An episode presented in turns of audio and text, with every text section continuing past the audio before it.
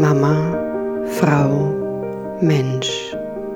Der Podcast übers Mama sein, Frau sein und Mensch sein. Herzlich willkommen zum Mama, Frau, Mensch Podcast. Mein Name ist Marianne Kreisig und ich freue mich sehr, dass du zuhörst. Heute spreche ich, wie schon angekündigt, über meine Dating-Erfahrungen seit letztem Jahr. Und eigentlich wollte ich das auch schon vor zwei Tagen machen, aber wie du vielleicht ein bisschen hörst, bin ich äh, ziemlich heiser. Seit letzter Woche Donnerstag ähm, krächze ich mehr, als ich spreche. Zwischendurch ist sie mal ganz weg, meine Stimme, dann ist sie mal wieder ein bisschen da. Und jetzt habe ich mir gedacht, scheiß drauf, ich erzähle jetzt einfach trotzdem mal ein bisschen was. Ja, also, daten ist ein toughes Business. So viel möchte ich schon mal vorweg sagen. Bevor ich Mama geworden bin, habe ich mir darüber auch ehrlich gesagt nicht so große Gedanken gemacht, weil ich bin abends weggegangen, ich habe gearbeitet, ich hatte spannende Kollegen. Es haben sich einfach ja ständig neue Kontakte ergeben und ständig habe ich neue interessante Leute kennengelernt. Und klar habe ich da auch interessante Männer dabei kennengelernt. Und es hat sich einfach so ergeben. Ich habe in der Stadt gewohnt. Ja, es war einfach so ein, so ein schnelles Leben, intensives Leben. Und da ist viel passiert. Aber dann, bam, war ich auf einmal Mama und habe wieder auf dem Land gewohnt, alleine, war von Anfang an ja alleinerziehend und irgendwann, so ein paar Monate nach Geburt, ja, da kam dann schon so die Frage auf, so, okay, wie soll ich denn überhaupt jemanden kennenlernen? Ich sitze hier auf dem Land, also in dem Dorf, hm, da kenne ich ja wirklich alle, jeder kennt jeden und überhaupt ich habe gar keine Möglichkeit, mal einfach abends irgendwie wegzugehen. Kind wird noch gestillt und überhaupt unmöglich, mal so einen Abend ohne ihn zu verbringen. Ja, dann kam auch echt eine sehr düstere Phase, so körperlich für mich, weil mein Sohn sehr, sehr schlecht geschlafen hat. Und wenn du das kennst, ähm, also Schlafmangel ist wirklich Folter und mich hat das echt an die Grenzen also an körperliche, aber dann auch irgendwann an psychische Grenzen gebracht. Also es war echt eine krasse Zeit. Auf jeden Fall auch nicht unbedingt die Zeit, wo man sich denkt so, yeah, ich habe so viel Energie und überhaupt, ich möchte jetzt unbedingt jemanden daten, weil äh, ich sehe auch richtig gut aus gerade und ähm, sprühe ja auch nur so vor Energie und nee, also echt nicht. Wenn mich damals irgendjemand gefragt hat, was ich mir wünsche, war meine Antwort immer schlafen. Ich wollte nichts anderes als schlafen. Und genau das konnte ich halt nicht. Nun ja, jedenfalls, ah, ja, hatte ich aber auch gleichzeitig so ein bisschen die Nase satt und ich wusste, ich muss diesen Teufelskreis auch einfach durchbrechen. Und so ziemlich genau von einem Jahr kam dann einer meiner besten Freunde auf mich zu und meinte, hey, Marianne, melde dich doch einfach mal bei Tinder an. Und ich dachte mir so, mm, ich weiß nicht, äh, hm, das ist doch eigentlich nur ja so eine Sex-App und überhaupt. Und er meinte so, hey, nee, schau mal, ich habe meine jetzige Freundin auch über Tinder kennengelernt. Und hier, by the way, die beiden sind wirklich ein wunder, wunderschönes Paar. Und zudem meinte er, ist das nicht mehr so wie früher. Da gibt es auch wirklich viele Single-Papas und da gibt es echt die Möglichkeit, dass du jemanden kennenlernst. Und dann dachte ich mir so, okay, fair enough. Ja, warum eigentlich nicht? Also installiere ich mir doch einfach mal diese App und mache mir ein Profil und gucke, was passiert. Ich habe damals auf einem Bauernhof gewohnt mit einer Freundin und ihrem Sohn. Also echt so Alleinlage, super isoliert, außenrum im Prinzip nur Wald, sonst nichts. Und ich dachte mir auch so, hey, warum nicht? Also sehr unwahrscheinlich, dass eines Tages hier ein paar tolle, attraktive Männer auf einmal auftauchen, so aus dem Nichts. Also schaue ich mir das mal an. Das habe ich dann auch gemacht, habe mir gleich diese App installiert und fand das dann einfach total spannend. Also ich habe mich dann nicht mehr so isoliert gefühlt, als ich dann da in meinem Bauernhof saß. Und das hat sich, allein das hat sich schon mal richtig gut angefühlt.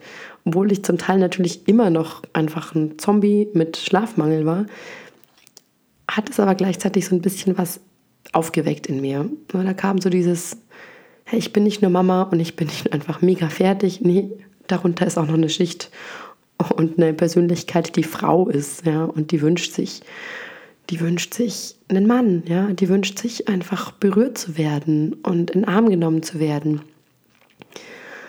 Und ja, dann hatte ich natürlich auch gleich die ersten Matches und spannend.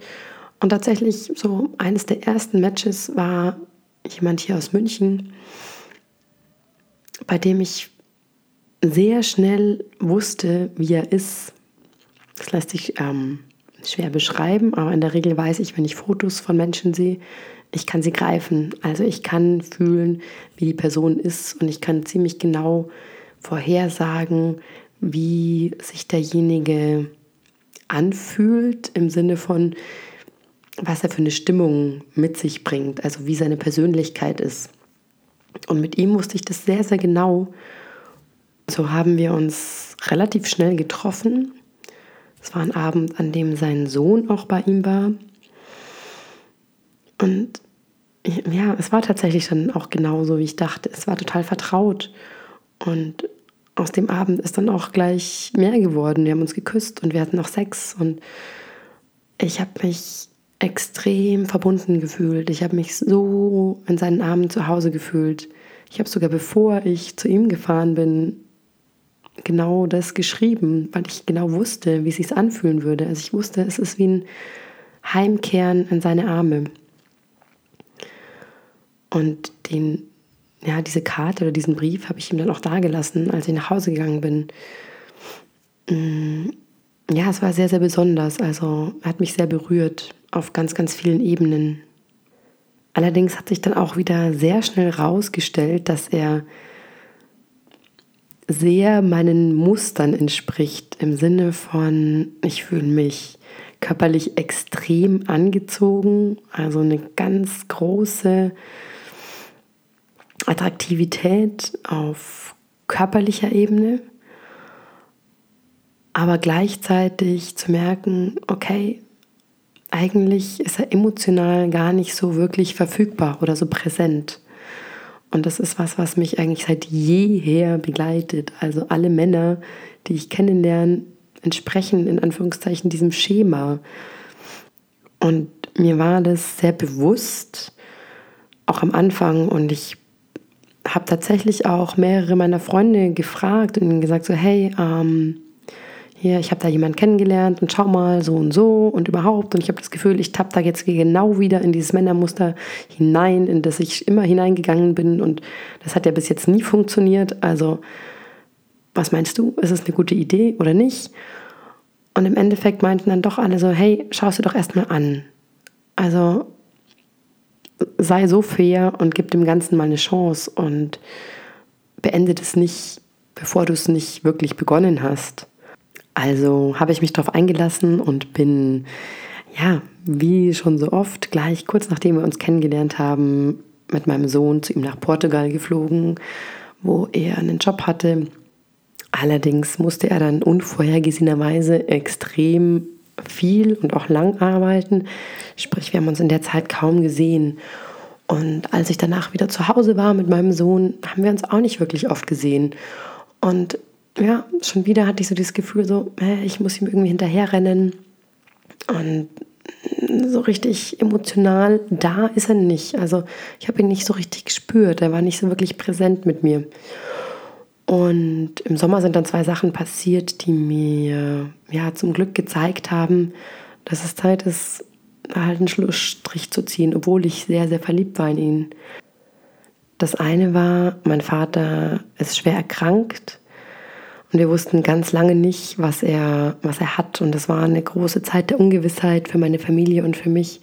Wir wussten nicht, ob mein Vater sterben würde oder ob er überleben würde, was er überhaupt hat.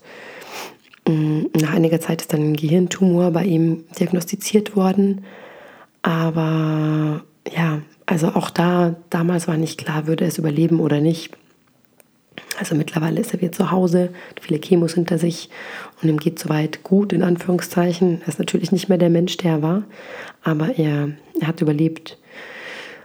Auf jeden Fall in der Zeit ging es mir extrem schlecht und ich habe mich so sehr nach jemandem gesehen, der mich in den Arm nimmt, der bei mir ist, der sich um mich kümmert und er, er konnte es nicht. Und ihm tat es auch leid, dass er es nicht konnte, aber ja, er konnte es nicht. Und ja, dann wusste ich, okay, ich muss umziehen, ich, ähm, ich brauche ein neues Zuhause, weil ich aus mehreren Gründen nicht mehr auf dem Bauernhof wohnen wollte und konnte. Und ja, also so meine ganze Welt ist in diesen Wochen und Monaten zusammengefallen und er war nicht da. Und eine Freundin hat mir dann erzählt, so, hey, ähm, du, ich habe übrigens sein Profil wieder auf Tinder gesehen. Und ich dachte mir so, was? Du hast keine Zeit mit mir zu telefonieren oder mich anzurufen, aber hast Zeit, dir ein Profil auf Tinder zu erstellen? What the fuck? Also, das hat mich echt tief verletzt, aber zum Glück war es das Ausschlaggebende, um das zu beenden. Also ich habe ihn nach wie vor wahnsinnig gern. Er ist ein echt sehr, sehr wichtiger Mensch in meinem Leben. Einfach weil er der erste Mann war, mit dem ich zusammen war, nachdem ich mein Kind geboren habe. Und ja, für jede Frau ist wahrscheinlich der erste Sex nach Geburt wie so ein bisschen wie das erste Mal. Du weißt überhaupt nicht, fühlt sich das jetzt ganz anders an oder fühlt sich das auf einmal schlecht an oder viel besser. Und da, ja, war er sozusagen der Erste. Und es war einfach sehr, sehr schön. Und er war auch der, der mir den zervikalen Orgasmus geschenkt hat. Von daher wird er doppelt in meine Geschichte sozusagen eingehen. Ja, jedenfalls hat es mich zum Nachdenken gebracht. Ich wusste ja bereits, dass körperliche Anziehung für mich extrem wichtig ist. Und ich weiß noch, wie ich mit meiner Schwester mal darüber diskutiert habe und gemeint habe, so, hey, wenn ich einen Mann kennenlerne, dann muss es einfach Feuer sein von Anfang an und das muss richtig brennen und Leidenschaft und yeah. Und sie war eher so, nee, also bevor ich was mit einem Mann habe, muss ich zuerst richtig gut mit ihm befreundet sein. Und ich dachte mir damals, äh, langweilig. Mittlerweile denke ich da so ein bisschen anders drüber, muss ich gestehen. Ähm, also mittlerweile glaube ich, ist es ein Mittelweg. Wobei so ganz ein Teil in mir will sich noch nicht von dieser Riesenleidenschaft und dem Feuer am Anfang verabschieden. Aber ein zweiter hat halt leider sehr wohl gemerkt, dass das einfach nie geklappt hat bis jetzt in meinem Leben. Immer, wenn ich ja so in eine Beziehung reingegangen bin, die Beziehung hat nicht lang gehalten.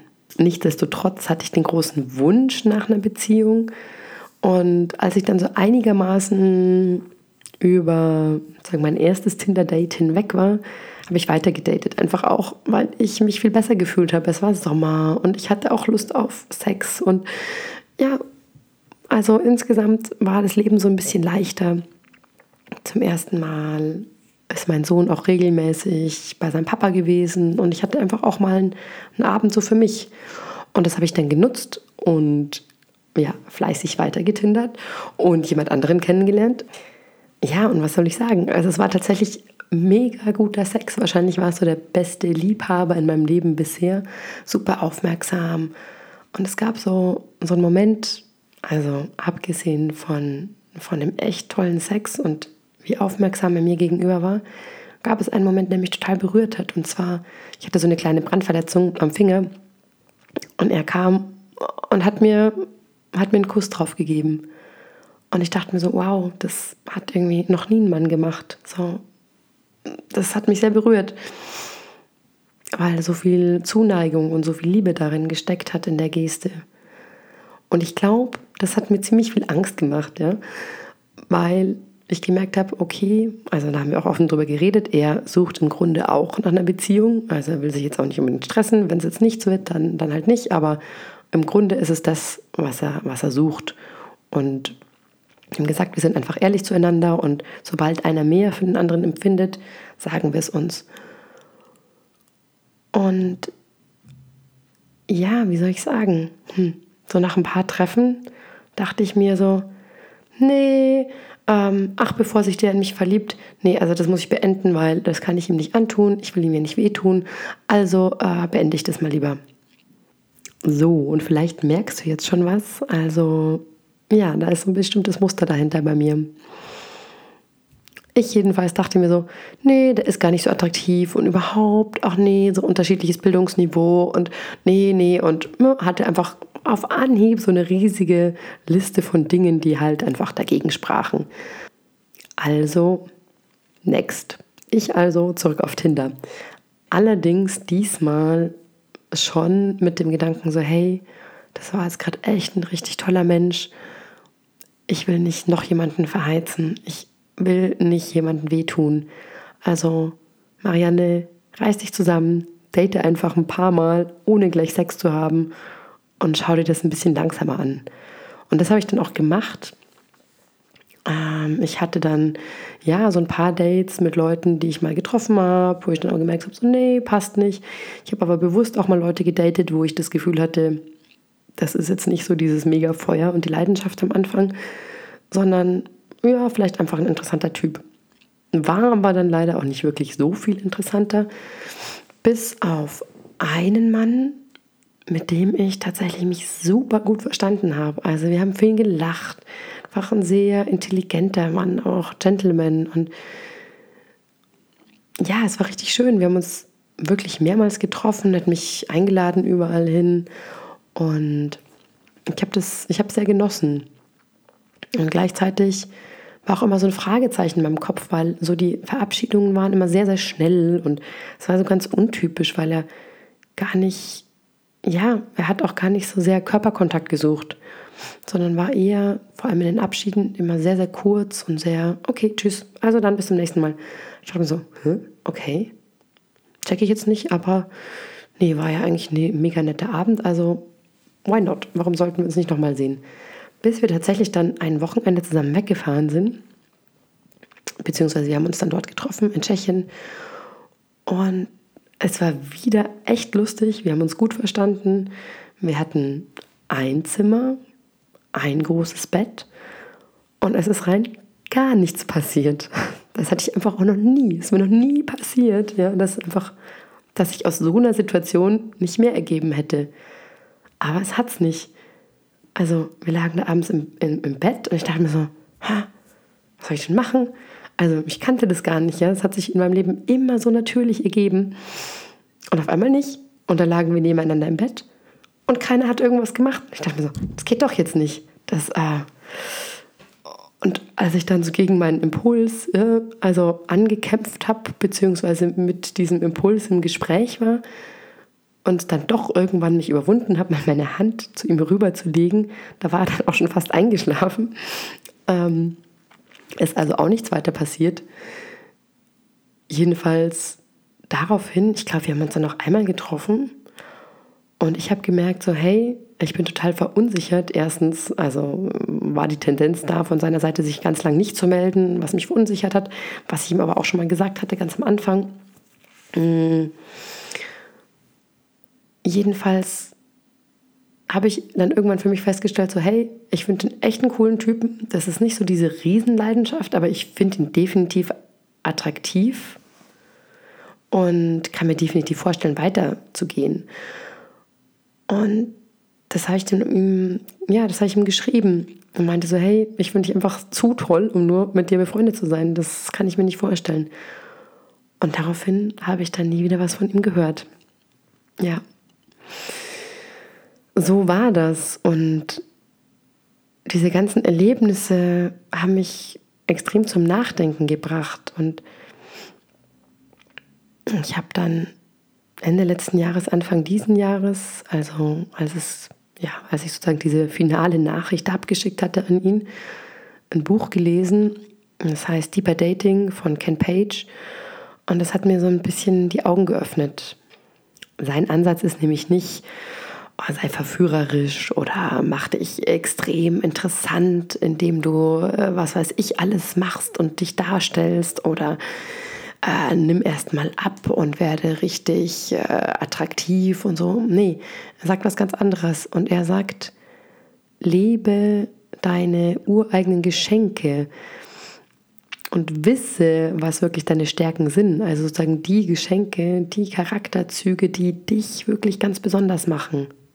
Also wir denken manchmal so, boah, da stimmt doch irgendwas mit mir nicht und hier, ich bin total verunsichert, weil ich vielleicht so sensibel bin und mich so viele Dinge verletzen. Und er sagt so, hey, genau da, wo du am, ja, wo deine größten Unsicherheiten sind, dahinter verstecken sich auch deine größten Geschenke. Also oft genau das, wo du vor du am meisten Angst hast, genau das zeigt ja, wie intensiv du, wie intensiv du in diesem Bereich die Welt erlebst. Das heißt, die schmerzhaftesten hm, Anteile in dir und die in Anführungszeichen heiligsten Anteile in dir sind gleichzeitig auch die wunder wunderschönsten Seiten an dir. Und das macht so viel Sinn, weil wenn du dir vorstellst, du bist beispielsweise sehr, sehr kreativ oder sehr sensibel, dann verletzen dich Dinge sehr, sehr schnell, die sich auf diese Wesenszüge von dir beziehen. Ähm, du bist also in diesen Bereichen sehr viel empfänglicher für Kritik und für negative Aussagen. Also fängst du an, mehr so kleine Abwehrmechanismen außenrum zu bauen. Also eigentlich deine Geschenke so ein bisschen zu ummauern. Und er sagt, das wirklich Spannende in seiner langjährigen Erfahrung als Paartherapeut ist, in dem Maße, wie wir unsere ja, sozusagen, also er nennt es Geschenke, in dem Maße, wie wir diese Geschenke verleugnen, genauso in diesem Maße ziehen wir auch Partner an, die diese Eigenschaften eben auch ablehnen oder verleugnen. Was er daher propagiert in seinem Buch ist zum ersten, sich natürlich klar zu werden, was sind denn diese Geschenke, die ich in mir trage? Und zum zweiten lernen, diese Geschenke mehr zu leben und zwar das erstmal in alltäglichen Interaktionen im Alltag, in der Arbeit, mit der Familie und sich so besser kennenzulernen. Also wie bin ich denn, wenn ich diese Charakterzüge an mir mehr zeige? Also was passiert mit meinen Beziehungen? Und im nächsten Schritt dann natürlich zu schauen, in den Dates, die man hat, mit der Person, die einem gegenüber sitzt, zu schauen, okay, was passiert denn, wenn ich genau diese Seiten zeige, wo ich einerseits verletzlich bin, wo ich aber andererseits eben eine große Kraft auch in mir habe, weil ich eben da so sensibel bin und diese Seite so ausgeprägt habe. Ja, und was passiert dann mit deinem Gegenüber? Also, wie reagiert er darauf? Reagiert er mit Begeisterung oder eher mit Ablehnung? Und ja, das sagt dann schon einfach sehr viel aus über die Qualität auch der Beziehung, die da entstehen kann. Jetzt natürlich die große Frage, wie findet man überhaupt diese Geschenke? Und Ken Page ja, gibt da so ein paar ganz leichte Anleitungen. Und zwei von den größten Fragen, die er nennt, sind, hey, schau mal, was inspiriert dich am meisten in deinem Leben? Also so dieser Weg über Freude. Wo empfindest du die größte Freude? Also beobachte dich einfach mal über ein paar Tage hinweg und schau, was dir am meisten Freude bereitet. Und dann schreib das einfach mal auf.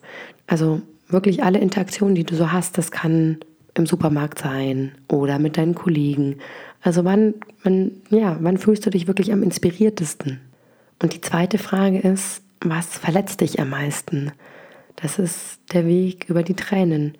Also da kannst du dich einfach mal auch hinsetzen und überlegen, was waren die Momente, die mich am meisten verletzt haben in meinem Leben?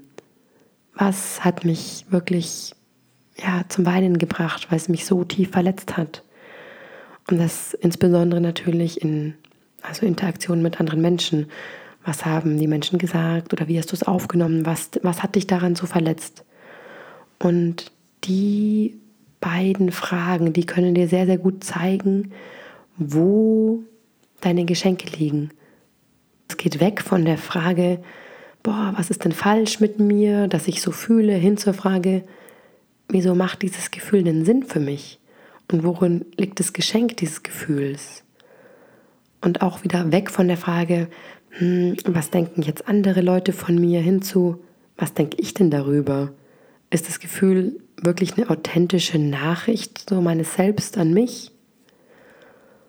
Und eine andere Frage auch, ja, so eine Selbstzweifelfrage, die, die oft aufkommt, ist so, die ich auch ganz oft hatte, wie kann ich denn diesen Teil in mir reparieren? Also dieser Teil von mir, oh, immer fühle ich mich angezogen von so super attraktiven Männern und ich will Leidenschaft und ich will Feuer. Aber vielleicht sollte ich mal mich mal fragen, was braucht denn dieser Teil eigentlich in mir? Und worin liegt der Wert dieses Bedürfnisses? Also das war die eine wirklich große Kernaussage dieses Buches. Also kenne und lebe aus deinen Geschenken heraus und erkenne den Wert, der darin liegt. Und das zweite große Konzept, was mir auch extrem geholfen hat zu lesen, war, er nennt es die Welle.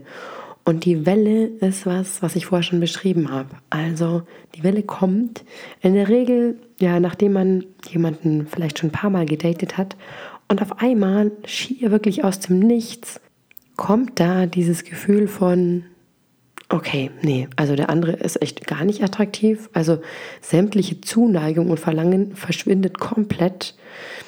Ja, also es kommt so ein, entweder kommt Langeweile auf oder man ist von dem anderen total genervt. Ah, also man entdeckt lauter Dinge, die, die einem überhaupt nicht gefallen an anderen Personen. Oder es taucht auf einmal wieder so, ja, so ein, so ein Jagdinstinkt auf, so, oh, okay, eigentlich äh, ist da jemand Besseres da draußen da ist natürlich Tinder extrem, extrem gefährlich, weil ja, es suggeriert ja, es ist eine unendlich nicht erschöpfbare Quelle an Partnern, potenziellen Partnern da draußen. Und es könnte ja immer noch einer dabei sein, der noch besser ist. Und all diese möglichen Erscheinungsformen der Welle deutet er als ein eigentlich gutes Zeichen. Er sagt so, hey, du kannst froh sein, wenn die Welle kommt, weil das zeigt dir, dass in der Regel du auf jemanden getroffen bist, der verfügbar ist und der interessiert ist. Also warum dann die Welle? Ja, also man kann es vielleicht so ein bisschen sehen wie so ein Abwehrmechanismus, weil du was beschützen willst. Du willst nämlich genau das beschützen, wo du am sensibelsten bist. Also da, wo deine größten Verletzungen liegen. Und indem dir die andere Person zeigt oder indem du merkst, hey, sie ist eigentlich verfügbar, weißt du, okay, die kann mir richtig nahe kommen. Die kann nämlich auch genau dahin kommen, wo es richtig, richtig weh tut. Also es ist wie so eine Vogelmutter, die ihr Nest beschützt und die alle wilden Aktionen macht, damit niemand ihrem Nest zu nahe kommt. Also niemand so ihr Liebstes ja, ähm, verletzen könnte. Und so kannst du dir auch die Welle vorstellen. Jetzt ist natürlich die große Frage, was tun, wenn die Welle kommt? Ken Page sagt, erstmal abwarten, weil die Welle ist eine Welle und sie geht auch wieder weg. Also erstmal nicht fliehen, aber auch nicht sich selbst irgendwie in weitere Intimität pushen. Ich habe mir definitiv vorgenommen, seinen Ratschlag zu beherzigen, wenn ich das nächste Mal in einer Situation bin, wo ich die Welle spüre. Und ich habe mir in den letzten Tagen so viele Gedanken gemacht über, über die Welle und wie oft ich sie in meinem Leben gespürt habe und wie viele wirklich tolle Männer ich deshalb zurückgewiesen habe, beziehungsweise ich weggelaufen bin. Und ich bin jetzt echt an dem Punkt, wo ich das nicht mehr machen will. Deswegen sollte ich es, und das Versprechen sage ich jetzt einfach mal laut hier, sollte ich es echt in diesem Jahr schaffen, jemanden kennenzulernen und nicht davon zu rennen, dann möchte ich wirklich auch andere Menschen dabei unterstützen, also vielleicht werde ich gar kein Sexcoach, sondern Dating-Coach. Aber aktuell bin ich zugegebenermaßen viel zu verwirrt. Also meine letzte Tinder-Episode konnte ich jetzt leider gar nicht mehr einbauen, weil der Podcast schon viel zu lang ist und ich wahrscheinlich heute noch viel langsamer gesprochen habe als sonst, weil meine Stimme einfach echt abkackt. Aber ich werde dich auf jeden Fall auf dem Laufenden halten, wie es da weitergeht. Und jetzt sage ich schon mal Tschüss, bis zum nächsten Mal, dann hoffentlich wieder mit voller Stimme und dann werde ich über Trauma sprechen. Und bis dahin alles, alles Liebe für dich.